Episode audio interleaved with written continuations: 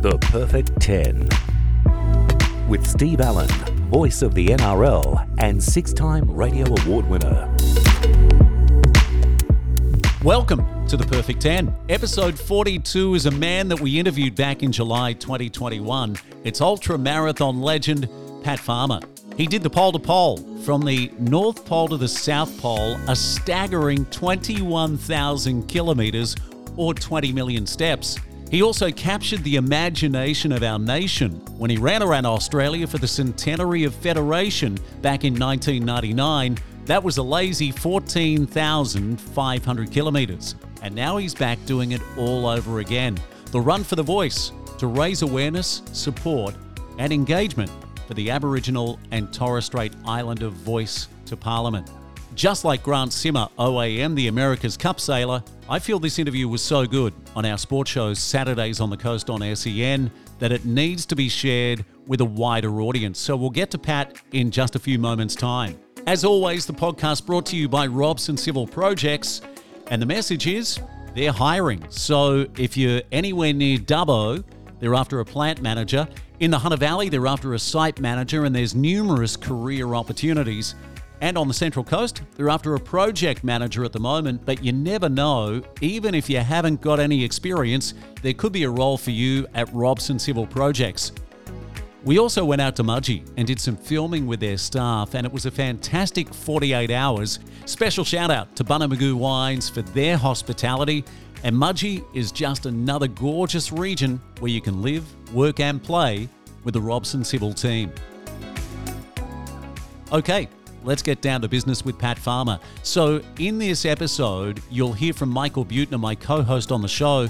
He played almost 300 games in the National Rugby League, and we stepped through numerous topics, including Pat's team, his route, where he starts in Tasmania, his preparation, mindset, also the way he's evolved and matured over the years, the toll it takes on his body, and also how he's inspired the next generation, including Ned Brockman. We started the interview by asking Pat what happens 48 hours out from such an epic adventure.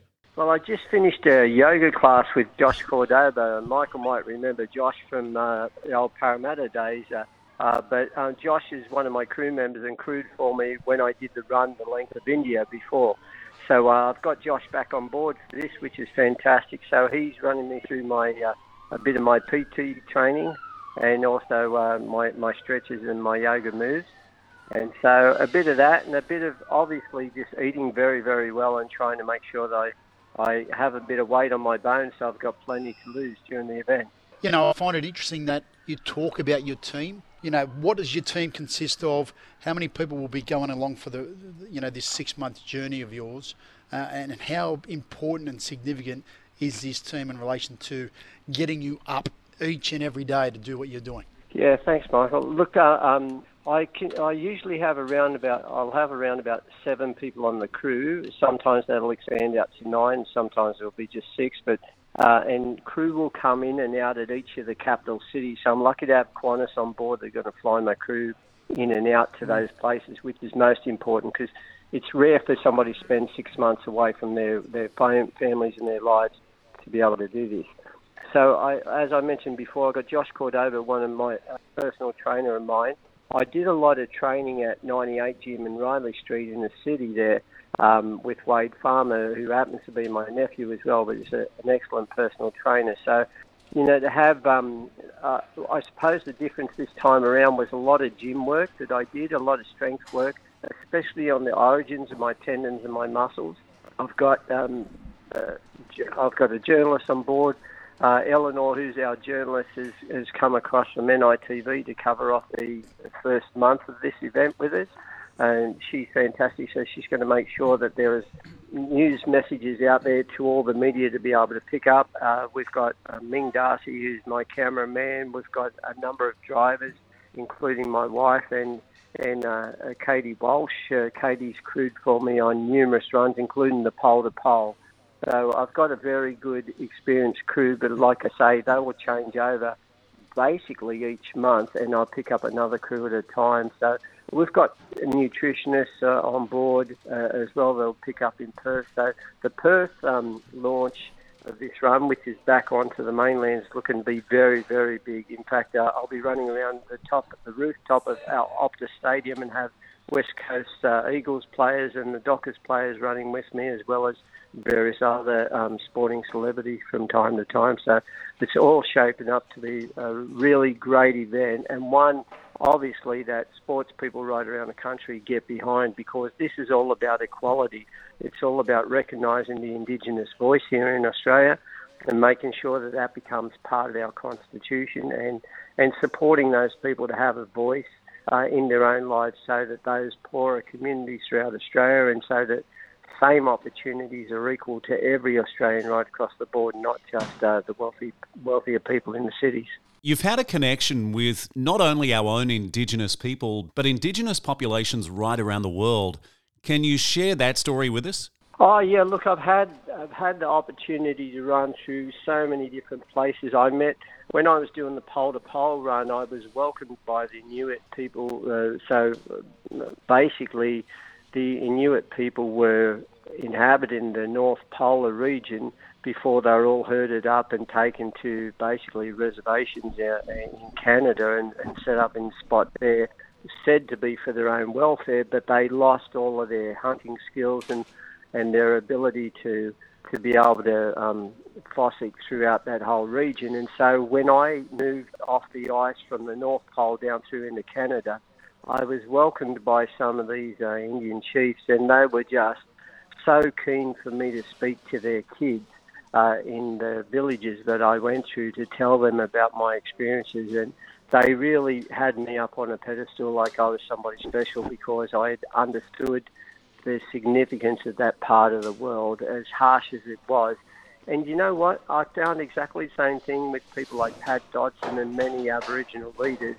Uh, as I ran through, as I ran around Australia for our Centenary Federation all those years ago, when I did that, and it was because I you get this connection to the land. You deal with the harshness down here in Tassie, for instance, the cold climate, the snow and the sleet in the mountains, um, the red bull dust of the Western Plains uh, out there in um, central Australia, and of course the driving winds, the windstorms, the incredible heat, and even the stench of dead animals on the side of the road that you you know you're continuously jumping over up the top end of the country and flies are jumping off those and back onto you. But it's it's that connection with the earth and the rawness of all of that, and being able to endure that that makes you more connected to the land. And the indigenous people right around the world, doesn't matter what country they come from, their one commonality is their connection to the earth itself. Yeah, I tell you, you're sounding like a midnight oil song right yes, at the moment. Hundred percent. I've got a question. Butts and I we're arm wrestling over who gets the next question. But how did you choose the route? And you're starting in Hobart. Tell us the significance of that. Well, of course, Tasmania is a very, very significant part of Australia, and of course, the history uh, between uh, Tasmania and the Indigenous people is one that most Australians are aware of, and it's very significant. Uh, the harshness of which uh, Indigenous people were treated with, and almost completely wiped out. Well, in fact, completely wiped out here on the island of Tasmania the significance of all of that is that we've learnt from our mistakes. We're moving on from all of that, and it's most important that we we realise the relevance of of not only the campaign to say sorry all those years ago, which was more about uh, stolen generation, but um, more important now is about this this oneness it's about you know it's about all of us joining together as one nation, uh, one group of people, one body of people, all under the, the realm of being Australians. And so uh, Tasmania is often seen as an island off off from the mainland, but it's a very significant part of the whole of Australia, and so that's why I'm starting here, and I'm finishing the run at Uluru, the spiritual mm. heart of Australia. So you know, you link those two things together and then you combine it with all of the, the mainland. And uh, there's even talk at this stage, I'm, I'm being coaxed a lot to go up and run the Tiwi Islands, which consists of Melville Island and Bathurst Island, uh, and also Thursday Island to include the Torres Strait Islanders.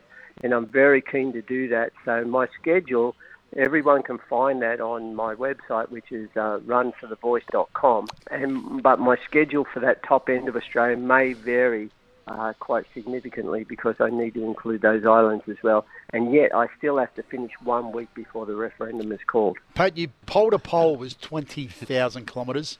This journey will be about 14,000, so it's just a walk in the park for you. so, so you break it down. Yeah, 6,000 less than the last one, mate. Just so getting no warmed problem. up. Yeah, correct.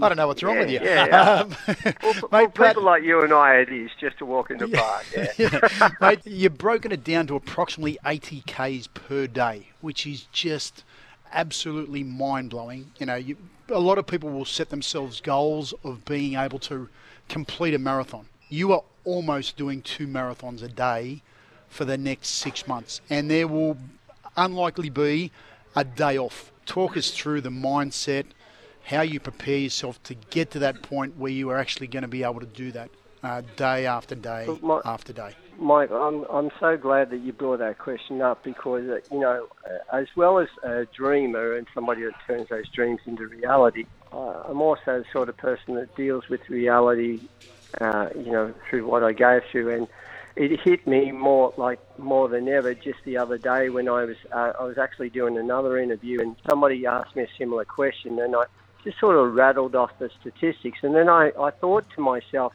my God, you know what? after the first day, because the first day is a short day, the first day is only a 30k day because we've got the Premier of Tasmania, um, we've got the Premier of uh, Tasmania, Je- Jeremy Rockliff, we've got the Prime Minister of Australia, Anthony Albanese, and we've got uh, Anna Reynolds, the Lord Mayor, sending us off from, from Town Hall. But after the first day, mm, because it's a late start for that reason, but then this, after that day, it's basically 80k days. And you know what? The second day into this will be the first time I've run 80k in four years. So it's a huge slap in the face, you know, right, uh, right so soon in, into the event. But it makes me realise, like, I, I don't know what I'm capable of, and I don't know that I'm even up to the task, but I'm, you know, I'm going to give it my absolute best shot. It's been a long time since I've run this sort of mileage back to back.